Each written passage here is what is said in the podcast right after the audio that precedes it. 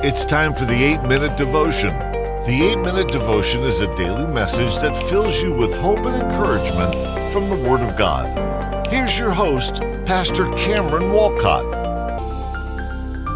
Hello, hello, and welcome back to the eight-Minute Devotion, our Thursday episode. And I'm so glad that you have chosen to watch, so glad you have chosen to join us today as we continue looking at our blessing for twenty twenty-four. I believe it's a blessing God wants to speak, God wants to put on each of your lives, every one of you listening, every one of you watching. God wants this blessing to be on your life. If you will seek Him, if you will seek Him and submit your life to Him, God wants this blessing, the blessing that we're looking at, to mark your life, to mark the life of your church, to mark the life of your loved ones. God wants this blessing to be on you in twenty twenty-four, as well as every year, but we're looking at it especially in this year. And we're looking at this prayer, this blessing that Aaron spoke over the Israelites, commanded by God through Moses. And today we're going to look at the fourth, uh, not the fourth, the, today we're going to look at another part of this blessing. It's our fourth day, and the phrase we're going to look at today is, "The Lord keep you." This is from verse uh, twenty-four, "The Lord bless you and keep you." So today we're going to see this phrase, "The Lord keep you." And uh, the Lord wants us to be kept. You know, I this phrase, "The Lord keep you," it gives us the sense of being held in the safety of the Lord. It gives us that sense that we are wrapped in the Lord's arms and we are being kept in His safety. He watches over us and He keeps us from harm. That's what this means, "The Lord keep you." And I believe in this year, I believe in this new year, I believe as you go through life, the Lord does want to keep you. He wants to keep you safe from harm. He wants to keep you safe from the attack of the enemy. The Lord wants to keep you, and we can trust in His keeping power. We can trust in that amazing keeping power of the Lord. We know that keeping His children is on the heart of God. That absolutely is something that is on the heart of God. Jesus Himself said when He was praying over the city of Jerusalem, when He was praying over the Israelites, uh, when He was close, you know, it was His last week, He was about to go to the cross. Jesus said, "How often did I desire to gather you? Like a mother hen keeps her chicks under her wings." Jesus said, "That was my desire for you, my children. That was my desire for the people of Jerusalem." Of course, they had rejected Him at that point in time, but that was His heart. He wanted to protect them like a mother hen protects her chicks. And God wants to keep you in His presence and in His love. He wants to keep you safe from the enemy. Psalm ninety-one eleven puts it this way, Psalm ninety-one eleven, "For He will command His angels concerning you to guard you in all your ways." The Lord commands His angels. He gives His angels charge over us. He protects us from the work of the enemy. How many of us want to be protected from the angelic host? By the want to be protected by God's angelic host? I know that I do.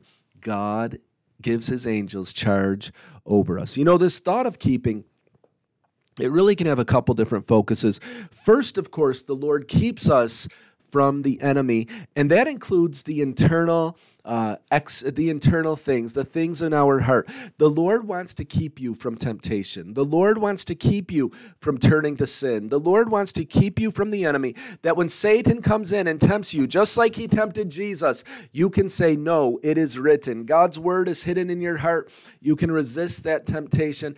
God wants you to be kept from the temptation of the enemy. He wants you to be kept from the allure of sin.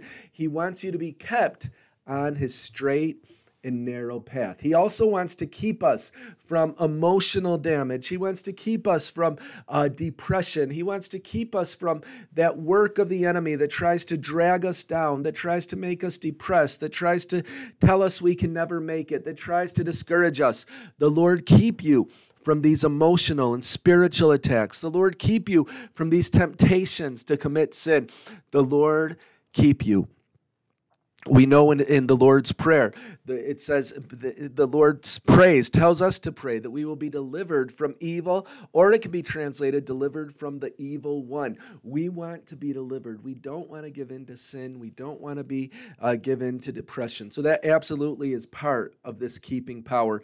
Of course, another aspect, I believe, is the Lord wants to keep us in an external, physical way. The Lord wants to keep us safe from the attacks of the enemy when it comes to sicknesses in our physical body, when it comes to accidents, when it comes even to, even to financial disasters. The Lord can keep His people. The Lord wants to keep you in this new year. The Lord wants to keep you safe from harm and give His angels charge over you. You know, realize this. When you are going through danger, you can trust Him, and you can trust that He will send His angels and give His angels charge about you. I remember once many years ago, I was traveling uh, in upstate New York. I was driving from Erie, Pennsylvania to Jamestown, New York, and uh, and it was in the winter, and you know, there was always snow back then, and especially this part of the country, so much snow. And I was driving down the highway. I was going about fifty, fifty-five miles per hour. So I thought I was going safe, not really, really going fast. But then my car hit an ice patch, and I did a complete three sixty on the expressway. I was so scared. three sixty at sixty miles per hour. It was uh, it was terrifying, and I was headed straight towards the side of the highway, which went to an embankment that dropped about forty feet down. And the laws of physics said that my car was going to go straight down that embankment, and who knew what would happen? The only thing between me and the uh, and the embankment was a foot of uh, of ice. You know, about a foot, about two, eighteen inches between a foot and two feet of ice piled on the side of the the road, and that was not enough to stop my car. My car should have flipped right over that little ice bank, but instead, when my car hit that ice bank, it came to a complete and total stop, from sixty miles per hour to zero at the snap of a finger. Now, there's no way that physically should have happened, and it, even if it did, slamming into that ice bank, my car should have been all dented. I got out of the car later, and you know what I saw? Not a single scratch on my car where I had hit that ice bank. And I knew in that moment that God had sent His angels to protect me and stop my car. I should have fallen forty feet down that embankment. By every law of physics, I should have gone down. And, you know, the Lord just made it clear to me that He sent His angels in that moment. Their soft, perfect hand stopped my car, so I did not even get a scratch. God protected me. And I share that story. Many others I could share, but just to encourage you in this new year, whatever you're going through, put your trust in the keeping power of God. A physical problem, you need a, you have a disease, trust the Lord. A dangerous situation you have to go through, trust the Lord. No accidents, no evil. Say, Lord, cover me in your blood. Lord, keep me. The Lord will keep you. He'll keep your family. Trust in the keeping power of God. Thank you for watching. We'll be back tomorrow on the eight-Minute Devotion. Thank you for listening to the eight-Minute Devotion. Please subscribe, rate, and review the podcast wherever you listen to or watch it, and email us at the eight-Minute Devotion at gmail dot com with any questions or comments. May God bless you.